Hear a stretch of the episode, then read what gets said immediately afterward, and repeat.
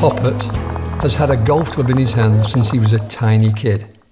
The game is part of his psyche, and the way he plays his golf helps him to press on and meet life's challenges eye to eye.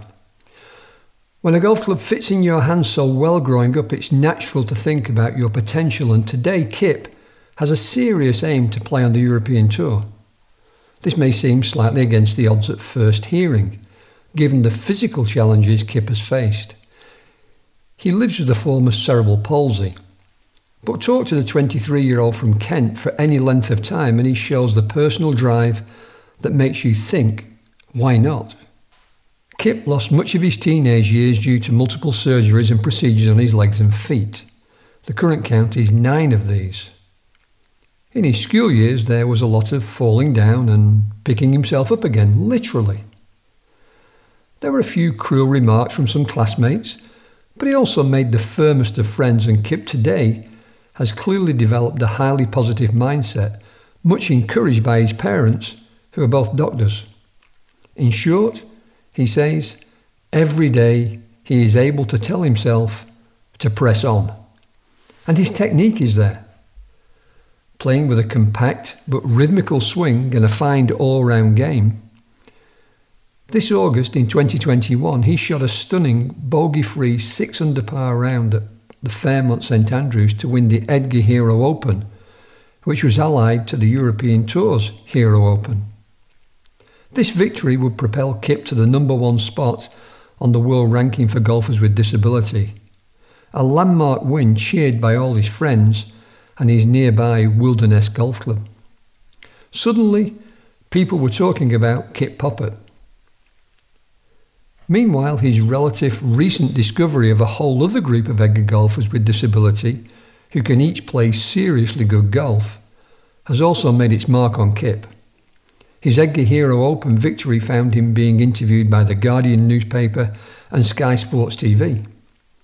Here he proved an articulate advocate for inclusive golf, from talking about a wish to see golf in the Paralympics to the game's potential to encourage more people with disability to try the game and enjoy its health and social benefits. Kipp was born with cerebral palsy, a form of spastic diplegia, which impairs the muscular movement in his legs. So I was born, um, I think it was 10 weeks premature. Um, and so a part of, from what my parents tell me, a part of um, a little bit of oxygen didn't get to the back of my brain. And so it didn't, it didn't um, develop properly. And so this meant that basically I've got something called cerebral palsy, and the specific form is called spastic diplegia. Okay. Um, the spastic in the name means it comes from the spasticity of the muscles. So basically, my muscles in my lower half are very toned and very tight. Yeah. So um, very contracted. Um, so obviously, it means that mobility is an issue. I was so fortunate to have two parents that are doctors because since day one they've told me I could do whatever I wanted. yeah. And to my dad's a surgeon. He's a urologist. So he's he obviously knows growing up he knew doctors that were specialised in children with cerebral palsy, I guess. Through these difficult early years, Kipp's parents, Richard and Lindsay, enjoyed great support and advice from medical expert friends. And apart from the surgery, the constant stretching exercises all through his life, including being encouraged by his teachers at junior school, having played a key role in ensuring that he can reach his potential mobility wise. The surgeries included two highly complex ones to completely restructure his right foot in 2016 and then his left foot in 2018. These took him away from his beloved golf course for months at a time, but on the flip side, they played a great part in allowing Kipp to find more mobility, strength, and balance in his swing. But it all meant lost time as a boy, missing out with friends too often. Kipp can clearly remember finishing his GCSEs at 16 and then the day after his birthday having his foot surgery that put him four months inside at home in the summer while all his mates were out enjoying the sunshine playing golf and cricket. An early family story of another type of exclusion came when he wasn't picked for a junior football team. The school gave the reason that they didn't want me to get hurt. And I remember being in that football group And then the moment the team was picked, June, they all went to this match, their first match, and I didn't go, and it just felt a bit isolated. I remember that was the first time I sort of felt excluded in a way, but more just a, for I don't know why. I don't know if it's just something that I was not born with, but something that was instilled in my parents. Is more. It wasn't like a gutting feeling. It was more of right. Let's sort this out. Do everything I can to make the team more. Just not have this feeling again, and it, it drives you. Other people have stopped you doing what you want to do to prove to them and to prove to yourself that you can. While there were tough moments for him in primary school, Kipp's bright and talkative nature and the skill and effort he showed in sport meant that he was valued by a core group of good friends. Joe Irvin, the school's top player in everything, gave Kipp the respect on the football field he deserved by always trying to beat him in the tackle. Kipp describes him as his best mate, and although Joe never took it easy on him, he was always the first to pick him up when he fell down. The pair have remained close friends to this day. Kipp was single minded in work too at Bethany School, and thanks to teachers Miss Harper, Mr. Norman, Mr. Can, for being inspirational figures in his learning, Miss Harper would allow him to be in the classroom at 6am every day to sketch out his revision on the whiteboard before breakfast. This drive has helped him to reach a golf handicap of plus 4.1. If a future on the European Tour is Plan A, and he is well aware how challenging that goal is, Kipp has already worked hard to lay out a possible good Plan B. He's a former R&A Foundation scholar, and last summer he completed the Applied Golf Management Studies program with the PGA of Birmingham University with a healthy 2.1 grade. The love of his mum and dad and his siblings has played a big part in all of this including mutual support with sister Sky, age 21, who is a physiotherapist, and Mitzi, 15, who's aiming for the West End, and of course, younger brother Cole, 18, a talented artist who has just started at the University of Art in London. But there's also a special mantra that is well used across the whole family, none more so than by Kipp. His paternal grandfather, John, would say, press on independently or press on for short. Kipp says this has really stuck with him and he repeats it in his head all the time. So, foot sore on the golf course? Press on. Win an event? Press on. Bad result? Press on. Major operation? Press on. This allows Kipp to work towards the bigger picture and he always starts the day pressing on.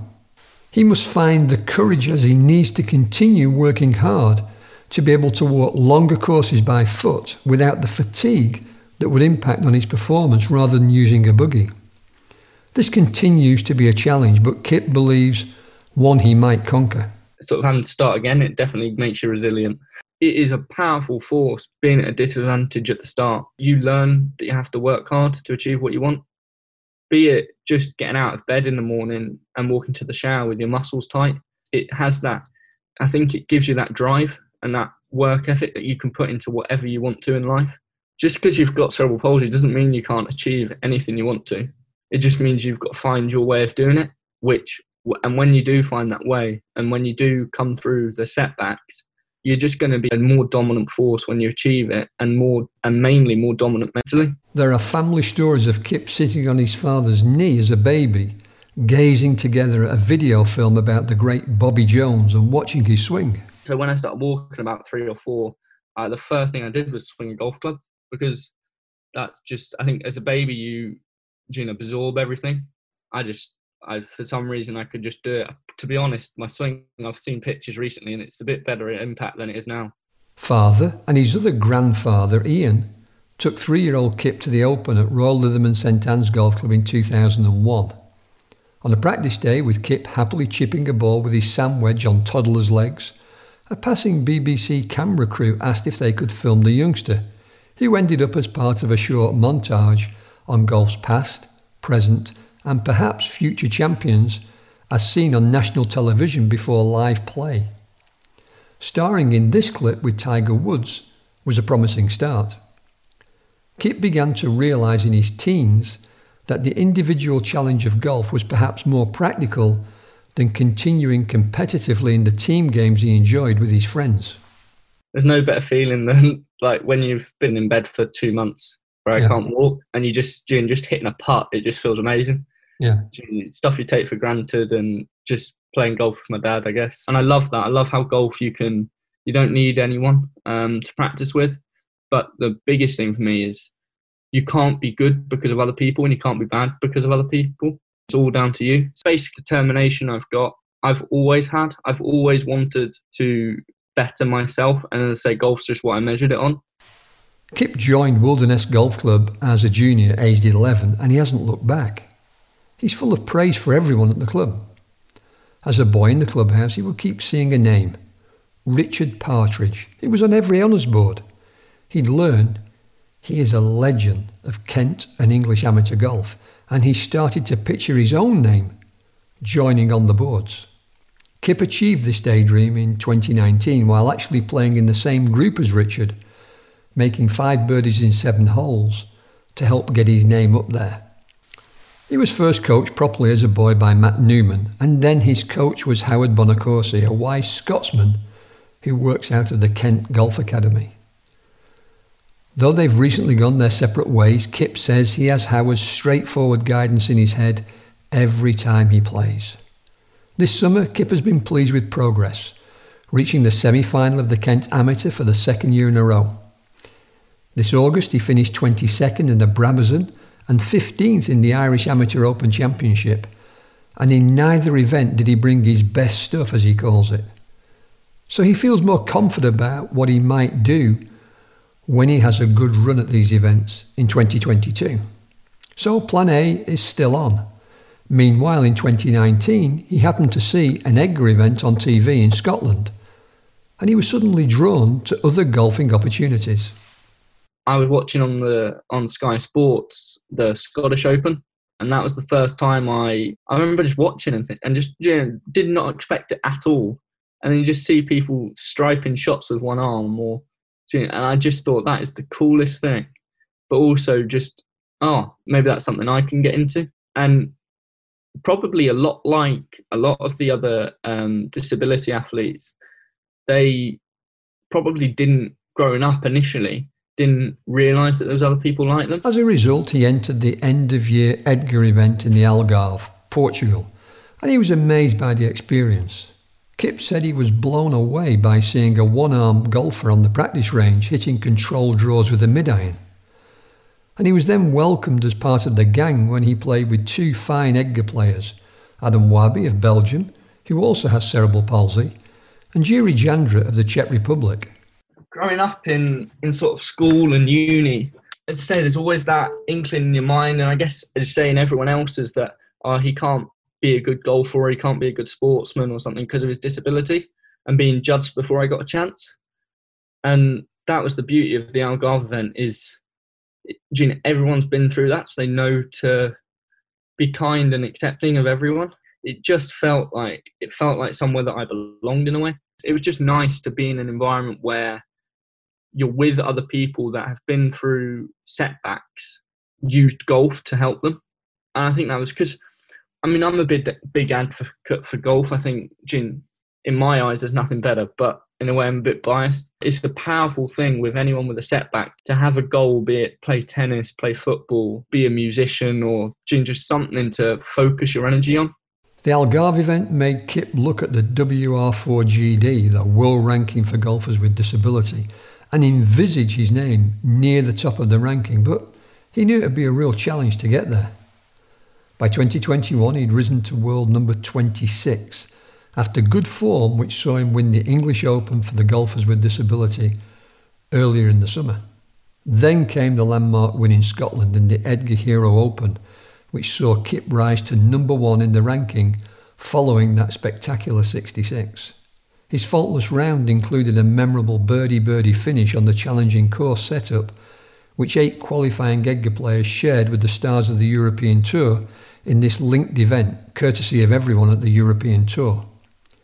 Kipp clearly relishes the physical and mental struggle that is seeing him be the best he can possibly be. There's beauty in the struggle, I guess. For me, the tip I would give is never never let anyone else set set your goals for you. Yep. never let anyone else June limit what you can achieve. Um, and it's cliche, June, and you speak to lots of people and they always say that, but I think maybe that is the actually the fact. If you listen to every successful person that's ever achieved anything, be it in business, in medicine, in school, um, as professional athletes, the one tip is always you can be what you want to be. And I think they're they're at where they are, maybe not because of how talented they were, or because of anything else other than the fact they were the kid that didn't give up.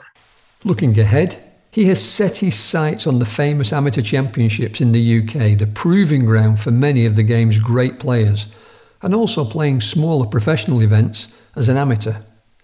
Kipp will then consider turning professional in late 2022, aiming his sights on the European Tour's qualifying school. It is only in the last two years that he's been able to fully focus on golf, free from time consuming medical procedures.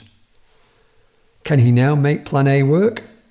Well, press on.